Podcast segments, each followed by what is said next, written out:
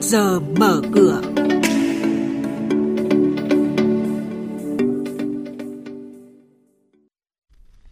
Thưa quý vị và các bạn, giá nhà đất tăng cao, liệu có xuất hiện bong bóng bất động sản? Dòng tiền tiếp tục chảy mạnh, VN Index tăng tốc. Nhận định diễn biến giao dịch tại Sở Giao dịch Hàng hóa Việt Nam. Đây là những thông tin đáng chú ý trong trước giờ mở cửa sáng nay. Biên tập viên Bá Toàn và Thu Trang thông tin chi tiết. Thưa quý vị và các bạn, Bộ Xây dựng vừa công bố thông tin về nhà ở và thị trường bất động sản quý 3 năm nay. Nhiều chỉ số cho thấy giá nhà vẫn chưa có xu hướng giảm. Cụ thể, trên cả nước, giá bán căn hộ trung cấp giao động từ 20 đến 35 triệu đồng một mét vuông, phân khúc cao cấp từ 35 triệu đồng một mét vuông trở lên. Mặc dù giá tăng cao, nhưng các chuyên gia đánh giá khó có khả năng xảy ra bong bóng bất động sản thời điểm này. Một số ý kiến chuyên gia cho rằng kinh tế vĩ mô đang phát triển tốt, lãi suất cho vay ổn định, vì vậy thị trường bất động sản sẽ tự điều chỉnh mức giá. Mặc dù giá vàng đang biến động trên thị trường nhưng các chuyên gia nhận định đây vẫn là kim loại quý nên sở hữu trong năm 2021. Theo số liệu của nhiều công ty nghiên cứu thị trường, kim loại này được xem là kênh đầu tư an toàn. Thị trường trái phiếu Việt Nam tăng trưởng cao nhất Đông Á mới nổi.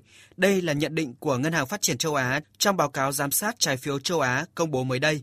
Theo đại diện Ngân hàng Phát triển châu Á, thị trường trái phiếu bằng đồng nội tệ của Việt Nam có mức tăng trưởng hàng quý ở mức 11,6% vào cuối tháng 9, tốc độ tăng trưởng hàng quý cao nhất trong khu vực Đông Á mới nổi, đạt 65,3 tỷ đô la Mỹ. Mức tăng trưởng này được hỗ trợ bởi sự mở rộng trong cả phân khúc trái phiếu chính phủ và trái phiếu doanh nghiệp.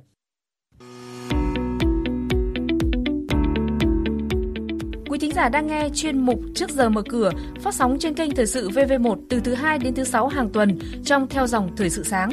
Diễn biến thị trường chứng khoán Biến động giá hàng hóa được giao dịch liên thông với thế giới trên Sở Giao dịch Hàng hóa Việt Nam. Nhận định phân tích sâu của các chuyên gia tài chính, cơ hội đầu tư được cập nhật nhanh trong Trước giờ mở cửa.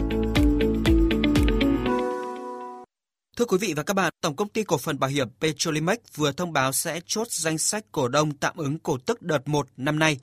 Cụ thể, cổ tức được trả bằng tiền mặt với tỷ lệ 10%, tương ứng một cổ phiếu sẽ được nhận 1.000 đồng. Ngày giao dịch không hưởng quyền là ngày 10 tháng 12 và thời gian thanh toán cổ tức dự kiến từ ngày 28 tháng 12 năm nay.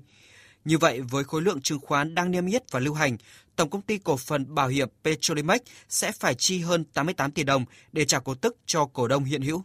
Về diễn biến trên thị trường chứng khoán, thưa quý vị và các bạn, trong phiên giao dịch cuối tuần trước, mặc dù có những nhịp rung lắc và điều chỉnh do áp lực bán gia tăng, nhưng dòng tiền chảy mạnh và hướng vào nhóm cổ phiếu blue chip tiếp tục là động lực giúp VN Index tăng tốc.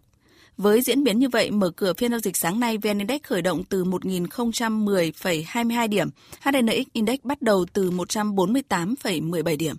Thưa quý vị và các bạn, tiếp theo là tin từ Sở Giao dịch Hàng hóa Việt Nam về các thông tin và diễn biến mới nhất trên thị trường hàng hóa thế giới. Chúng tôi có cuộc trao đổi với bà Nguyễn Thị Minh Trang, chuyên gia phân tích thị trường của thành viên kinh doanh hữu nghị. Vâng, thưa bà, xin bà cho biết một số thông tin đáng chú ý trên thị trường năng lượng trong tuần này. Vâng, sự kiện đáng chú ý nhất trong tuần này trên thị trường dầu thô chính là hai cuộc họp thượng đỉnh của nhóm các nước xuất khẩu dầu mỏ OPEC và 9 nước đồng minh do Nga dẫn đầu, dự kiến sẽ diễn ra vào thứ hai và thứ ba. Trong cuộc họp lần này thì à, các nhà đầu tư đang kỳ vọng lãnh đạo các nước OPEC cộng sẽ quyết định lùi thời điểm nới lỏng hạn mức cắt giảm sản lượng sang năm sau để hỗ trợ thị trường dầu thô à, trong bối cảnh dịch Covid-19 đang bùng phát trở lại tại nhiều nơi.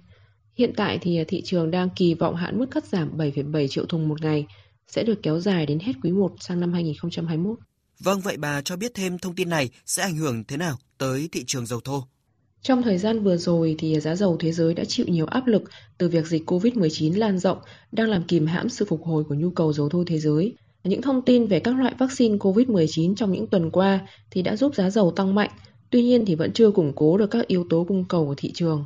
Do đó thì việc nhóm OPEC cộng quyết định kéo dài thời hạn cắt giảm sản lượng thêm 3 tháng sẽ có tác động hỗ trợ lớn đến giá và cân bằng thị trường dầu thô. Trong trường hợp OPEC cộng không kéo dài thời hạn này hoặc kéo dài ít hơn 3 tháng, thì giá có thể chịu nhiều áp lực và giảm sau cuộc họp.